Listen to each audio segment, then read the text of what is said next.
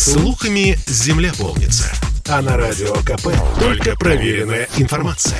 Я слушаю «Комсомольскую правду» и тебе рекомендую. Пополните баланс с учетом инфляции. Сотовые операторы сообщили о повышении цен на архивные тарифы. Компания МТС в начале января объявила об увеличении стоимости на 60 рублей при сохранении у абонентов тех же услуг. Вымпелком, который предоставляет связь под брендом Билайн, в ближайшее время потребует от своих клиентов платить на 10% больше. Повышают свои расценки Мегафон и Теле2, пишут СМИ.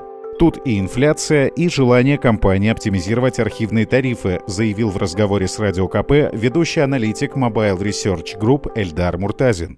Изменение цен на архивные тарифы – это тарифы, которые появились 4-5 лет назад. На них нельзя сегодня подключиться. Это нормальная практика, она происходила всегда на рынке, поэтому говорить о том, что здесь что-то новое нельзя. Цены меняются, есть инфляция. Изменение тарифов, как правило, происходит в пределах 10%. При этом, как ни странно, операторы дают дополнительные услуги. Например, расширяют объем трафика. Зачастую это зависит от тарифа, от клиента. Ну, то есть здесь все индивидуально. По сути, говорить говорить о увеличении цены можно в аспекте старого тарифа, как правило, это тарифы невыгодные, как ни странно, для клиента. Поэтому катастрофы не происходят. Это обычная практика. В МТС говорят, что вынуждены обновить цены из-за дорожающего содержания и строительства сетей сотовой связи. К примеру, у Билайна сейчас около 40 тарифов стоимостью от 650 рублей до 2500 в месяц. При этом доля подключенных к ним абонентов невелика, да и противостоять этим изменениям они не могут, пояснил Радио КП глава агентства «Телеком Дейли» Денис Кусков.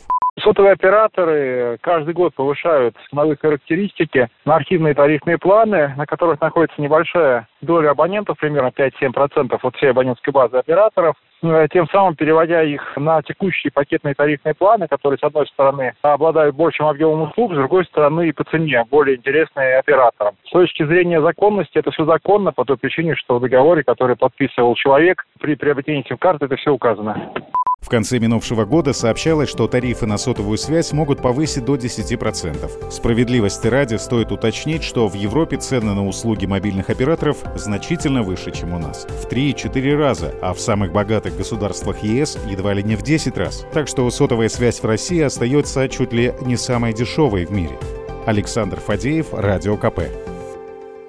Спорткп.ру О спорте, как о жизни.